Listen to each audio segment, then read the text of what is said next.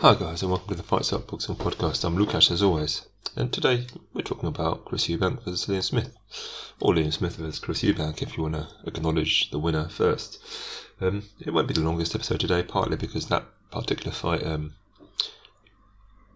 there wasn't oh, not a lot happened. Is the wrong way to put it. It was, you know, it was a fairly simple fight until the end, which happened very quickly. So it's not that much to talk about. But I'll go into into what I've got.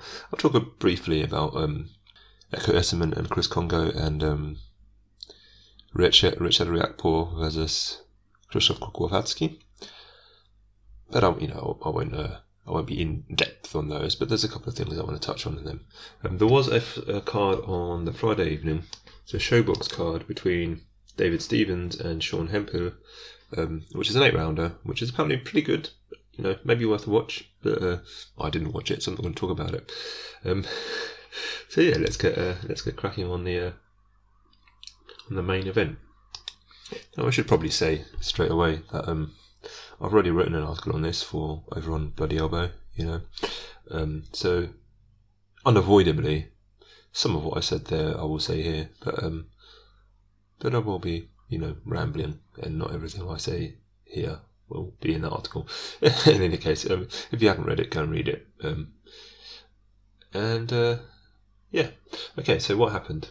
Um, well, firstly, well, Liam Smith knocked out uh, Chris Eubank. Uh, yeah, that's what happened. Um, and uh, yeah, um, my basic thought is it seemed to come out of nowhere, and that was kind of the you know the chatter in the immediate aftermath. It's like, yeah, wow, um, how, where, where on earth did that come from?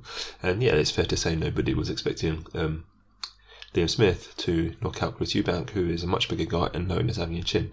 There may be some issue with Eubank making weight. You know, he was being silly about making weight down, uh, cutting down to even lower than 160 um, to fight Conor Benn, which then fell through. And um, you know, he's he's quite big for a middleweight. He's been trying to make weight for a while.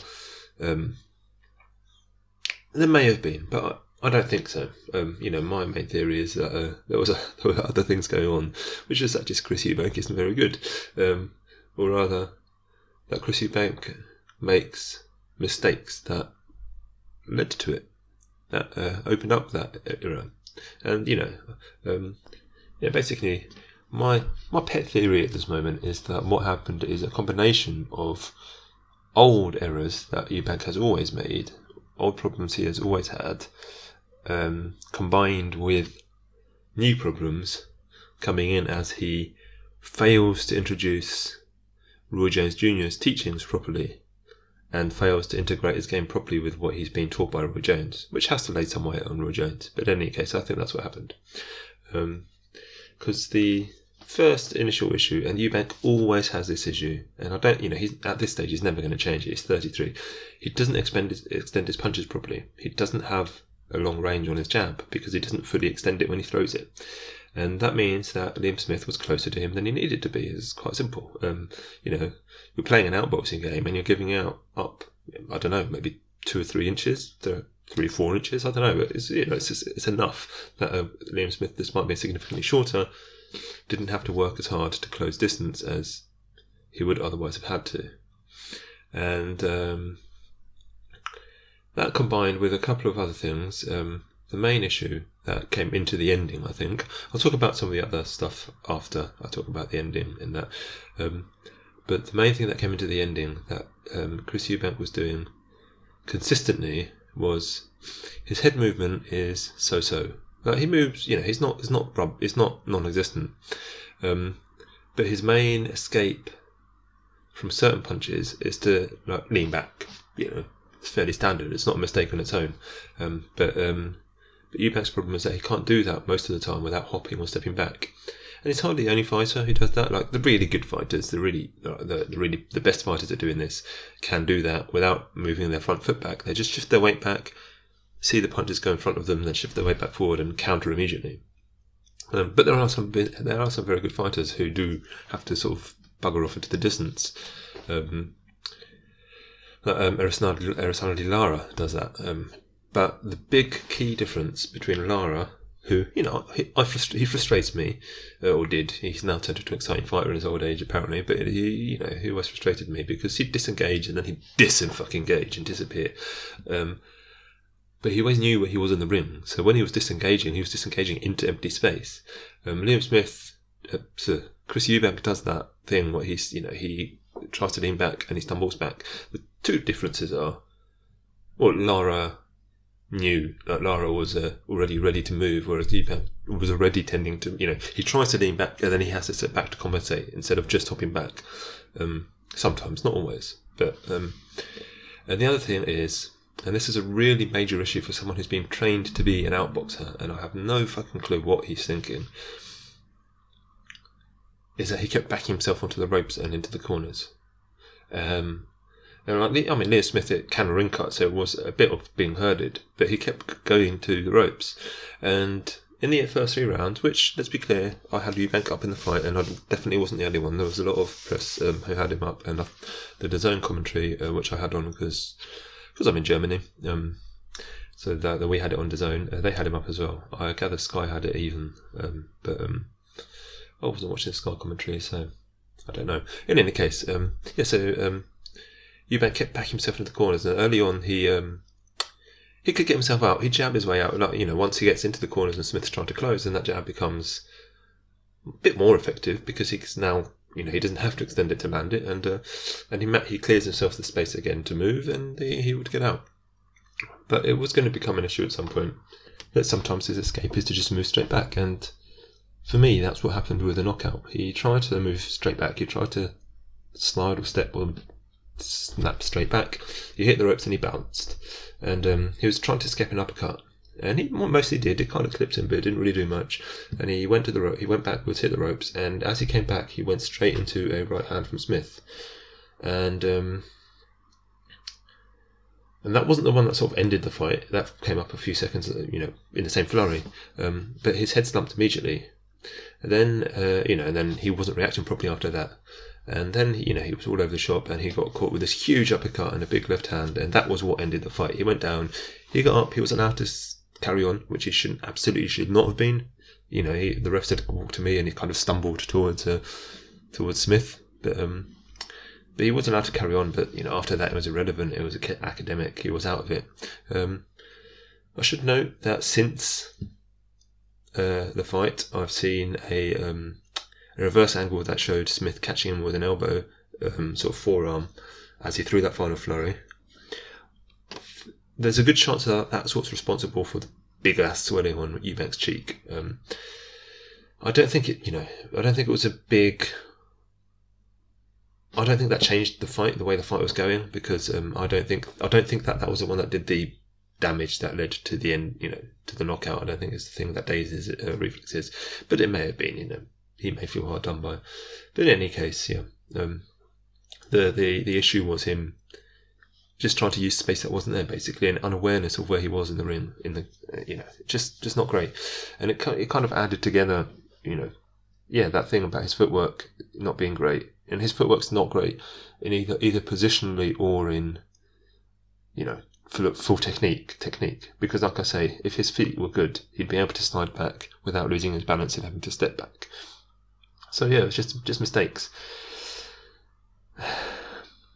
And Liam Smith, for his part, um, he just you know he, he pretty much did what I expected to in a technical level. I didn't expect him to knock Eubank out that early, but he did what I expected him to do in the sense of um, he kept it tight and he kept it cool, and uh, he has a very uh, you know um, it's a very simple style. There's no real flash or bang to him, but um, but he does most things, re- you know, to a good level. Um, and you know, I talked about his high guard um, being effective but simple.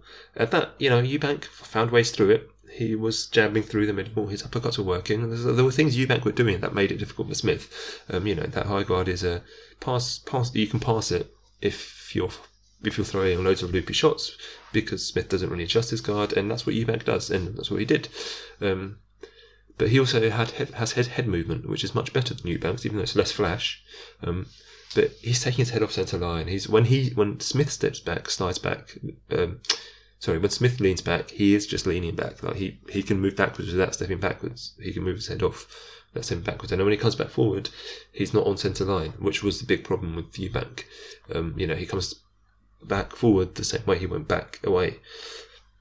So so yeah, it's just a from Smith, just a technically competent performance. And like I say, he was down on the cards for me and for a few others in the first three rounds, but um, but it was always a bunch of stuff. You know, that's kind of how he is. Um, he sits and waits for more flawed opponents to show him their mistakes, and then he attacks those mistakes. And you know, I don't think I can say that he deliberately. You know, I don't think it was his plan to deliberately catch Eubank coming back in just exactly the way I thought he was. But I think he knew full well at some point Eubank was going to get trapped on the ropes and do something silly, and he was going to be able to punish him for it.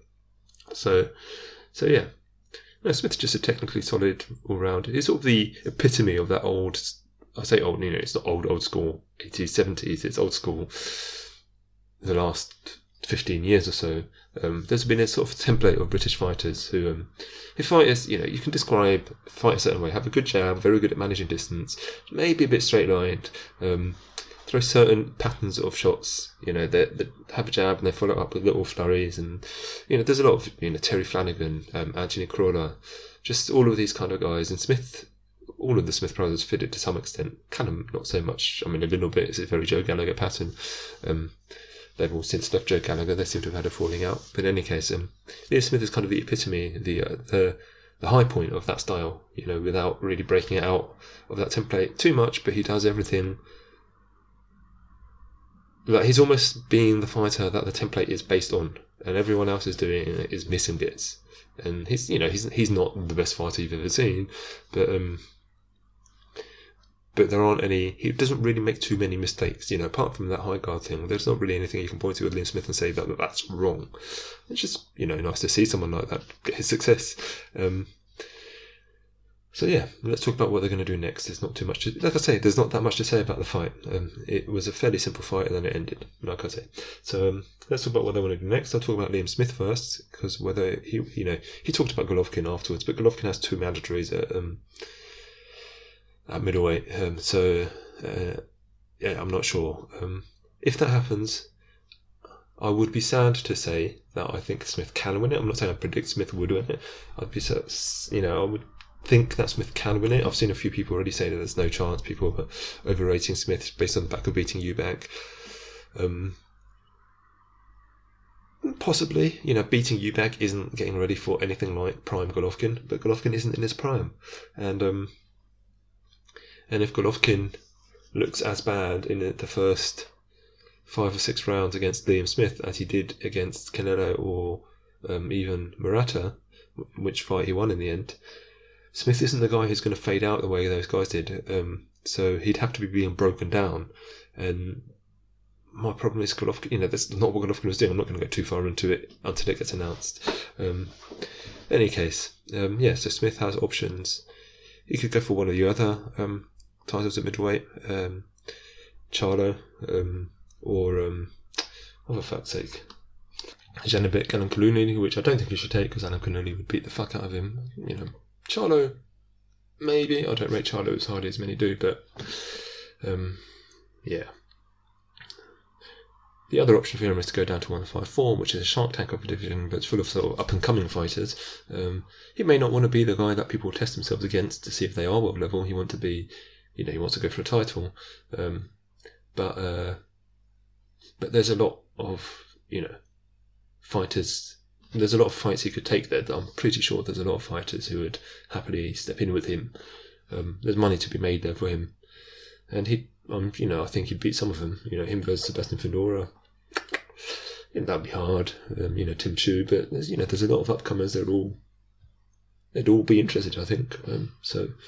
So that may be a worth a look for him. Chris Eubank's concerns are a bit more, let's call it existential. He's um, he's got to think about what he's doing with his coaching setup because Roy Jones is the first coach in his career that he appears to have any actual respect for in terms of listening to him.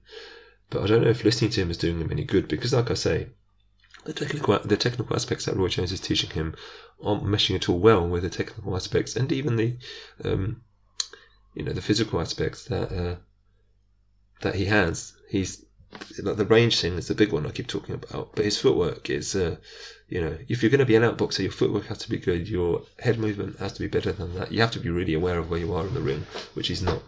Um, but at the same time, you know, for me, stylistically, the old way he was fighting, which was sort of Kawasaki light, was um, you know, lots of volume, getting close, you know, the hooks and uppercuts and shit. Um, that kind of the loopy punches in close with the high torrid pace. Um, that worked for him, and it traded well on his what until now had seemed to be a really almost impregnable chin. But he never had the stamina to do it for twelve rounds, and that may be why he decided on this pattern. But for me, the the way to do it would have been to learn how to manage his stamina, not to change himself completely into a different fighter.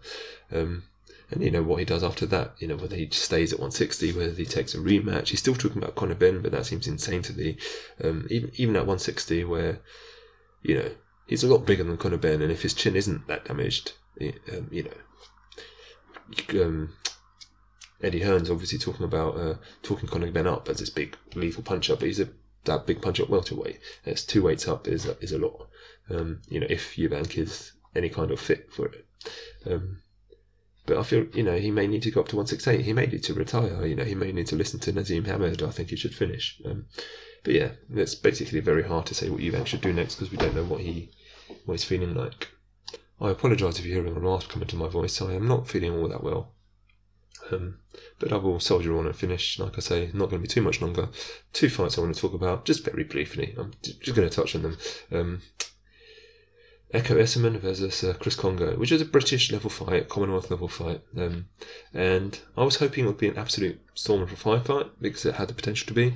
Others thought it might be a real stinker. I didn't think that was going to happen, but it could have done. You know, they've both been in stinkers before, so it's possible. Um, as it turned out, it was basically a fight that went one way at the beginning and then the other way at the end. Um, Chris Kongo is trained now by Ben Davison, and uh, the fight didn't go the way I thought I think largely because Ben Davison has had a good effect on Chris on Chris Kongo. I saw some people on Twitter going, "Oh yeah, Ben Davison fighters always lose. He never trains them well." So like, if you have, if you if you've seen Chris Kongo fight, you know, in the past, then you're seeing him now.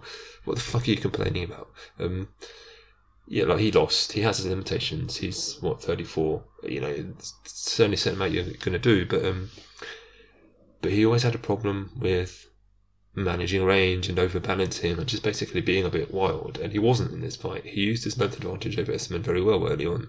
Um, he jabbed well, he moved well.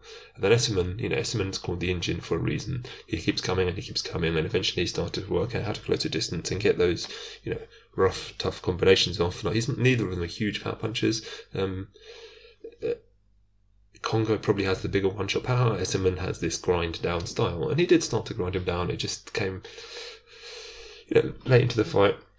I was going to say it came a little bit too late. Essuman did win. This is mildly controversial, but I don't think it's a huge thing. You know, it's not robbery or anything. Um, you know, if you saw a couple of the early rounds a little closer to Essuman than uh, than a lot of the watching public did, it's perfectly givable. You know, it's uh, it's not a robbery at all. But um, yeah, no, neither of them are going to be world level. Although I think Essuman at some point we'll probably fight for a world title and lose.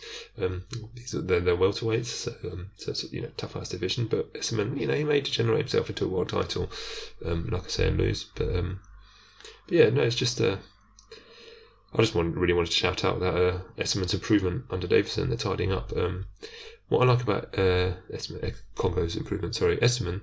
What I like about Essuman is um, yeah, he's he despite being relentless, he's pretty patient. Like he doesn't throw too early. Um, you know, when he wasn't closing the distance early, he wasn't wasting energy throwing speculative shots. Uh, which isn't to say every shot he, you know, he, he, shows throwaway shots. That's fine. He doesn't throw random shots to try to close. You know, he doesn't waste energy basically, despite being a very high energy fighter. Um, and that's you know that's nice to see. He's not know, he's not humongously skilled by elite welterweight levels, but it's nice to see guys even at British level, European level, that kind of thing, do things right. And Essuman, what Essuman does do right is he wastes, he wastes very little energy for a guy who pitches as hard as he does. And just, yeah, that's, like I say, I like to see that kind of thing.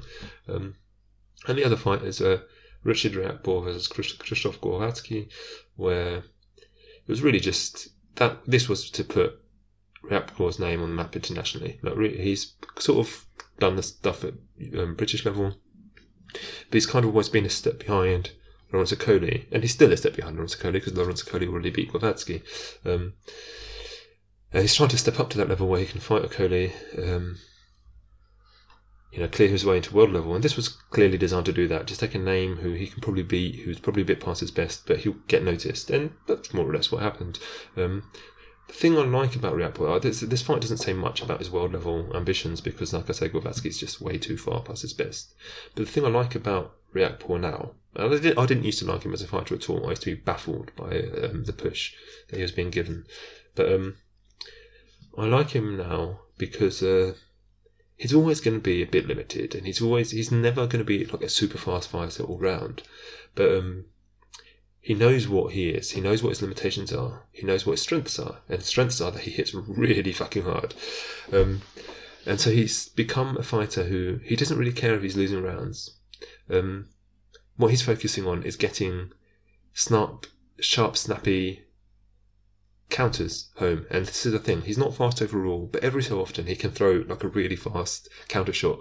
Um, and he does. Uh, he's just, and it's not just one. Like, he gets compared to Deontay Wilder a lot. I compare him to Deontay Wilder a lot because he's crude and he makes mistakes and his steps all wrong. But Wilder's always always looking for the overhand right, and he's smarter than you know. I've talked about this before. At this point, it's pretty well known that Wilder's smarter than his technical appearance would give him. You know, the the, the crudity of his technique would make you think. Um, he's smarter for finding ways with the right hand to get home than than you think. Riakporhe has more than just that big overhand right. He you know he lands both hands very hard. Um, but um, but yeah, he's smart about luring his opponent into positions where he can just uncork a, half, a sharp, hard shot. And it isn't just you know again the comparison with Wilder. Wilder's you know power is has to be delivered long. Uh, right, Riakporhe can deliver short, you know, quite tight shots. Um, and the ending came like he landed a few before, and he landed some long. Like he wobbled him with a bit of a jab, uh, a few, uh, just a bit before the ending. Um, and he, he had him hurt with other shots before. The ending came when Glowacki was, you know, he was responding, and um, hit him hard with a left hook from pretty close range, um, a left to the body, not left hook, a left to the body, and um, and then he followed up, and you know Glowacki went Ugh! and um, dropped his hands, and then he uh, unloaded with a combination up top. And he doesn't get, you know, again, comparisons to Wilder, he doesn't get as off balance as Wilder. He's not as crude technically as Wilder, but, um, you know, he has his similarities. He is a bit crude technically. Um, yeah, he just unloaded a combination to the head until the referee stopped it. Um, and yeah, it's just that attitude. He doesn't. He's always comfortable. He's always confident that eventually he'll get something home, and eventually that won't be true. But um, but he's going to be dangerous against anyone. You know, I would have thought because because it's hard to get close enough to hit him without being close enough for him to hit you back. And yeah, there are very few fighters. You know, even even at world level, there are a few fighters who hit as hard as he does. You know, even at cruiserweight, even at the big big weights, he hits really hard. So yeah, he's just going to be tough out for anyone, and I'm enjoying watching him develop the strengths and that he needs to have. Um, you know that that like I said with the Eckerman fight, um, Essuman fight, um, you know Riakporhe's never going to be the slickest fighter you've ever seen, but I just like seeing fighters do things that make them the best version of the fighter they can be. Um, and that's what Rec was doing, and I like it. Anyway, that's that's all the result. That's what I've really got to say from that fight, that card. That's what I've really got to say from the, from the weekend. Um, this weekend, obviously, Artur Beterbiev versus um, versus Anthony Yarde, which I you know I will be giving Yarde some chance. Obviously, Beterbiev is a strong favourite, but I will be giving Yarde a chance. There is another couple of fights on that card. Um, let me have a quick check because I know it's um, oh, what's the chops? Uh, Artem Dalakian and David Jimenez, um, which is a world title fight at uh, flyweight. Um, is this flyweight, superfly? Um, where Artem Dalakian's sort of been sitting on his title for a while. Um, and, um, you know, he's Ukrainian. Um, it is a yeah, it's a flyweight. He holds a WBA flyweight, and he's been holding it for four years, nearly five years now. Um, and yeah, he's kind of been not really fighting the other the top sharks at flyweight. And um, Jimenez is not a top shark at flyweight, but he may well be good enough to um, to stretch Dalakian. So that may be uh, maybe worth watching. And then there's a few other prospects and stuff on the card. Yeah, so it's a good card. Yeah, give it a look. And that's all I've got to say. Follow me at um, at Crafty Boxing on Twitter. Follow the Fight Site at the Fight Site. Join our Patreon. Yeah. See you next time.